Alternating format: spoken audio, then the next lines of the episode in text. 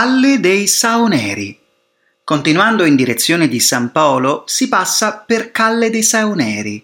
È questa una delle diverse località che riportano come toponimo quello dei fabbricanti di sapone, i quali a Venezia contavano nel 1500 ben 25 industrie che diminuirono verso la fine della Repubblica a sole sette per via della terribile concorrenza fatta dall'estero, specie da Marsiglia e da Trieste.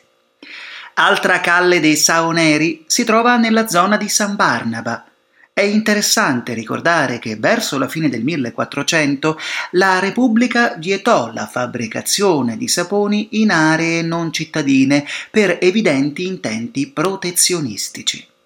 La grande fortuna che ebbe il sapone veneziano ambito prodotto nelle corti estere, così come nei mercati rionali, era dovuta al fatto che mentre all'estero il sapone si fabbricava con il grasso di qualsiasi animale macellato e pertanto puzzava molto, a Venezia l'elemento che lo componeva era l'olio di oliva, che lo rendeva particolarmente morbido e profumato.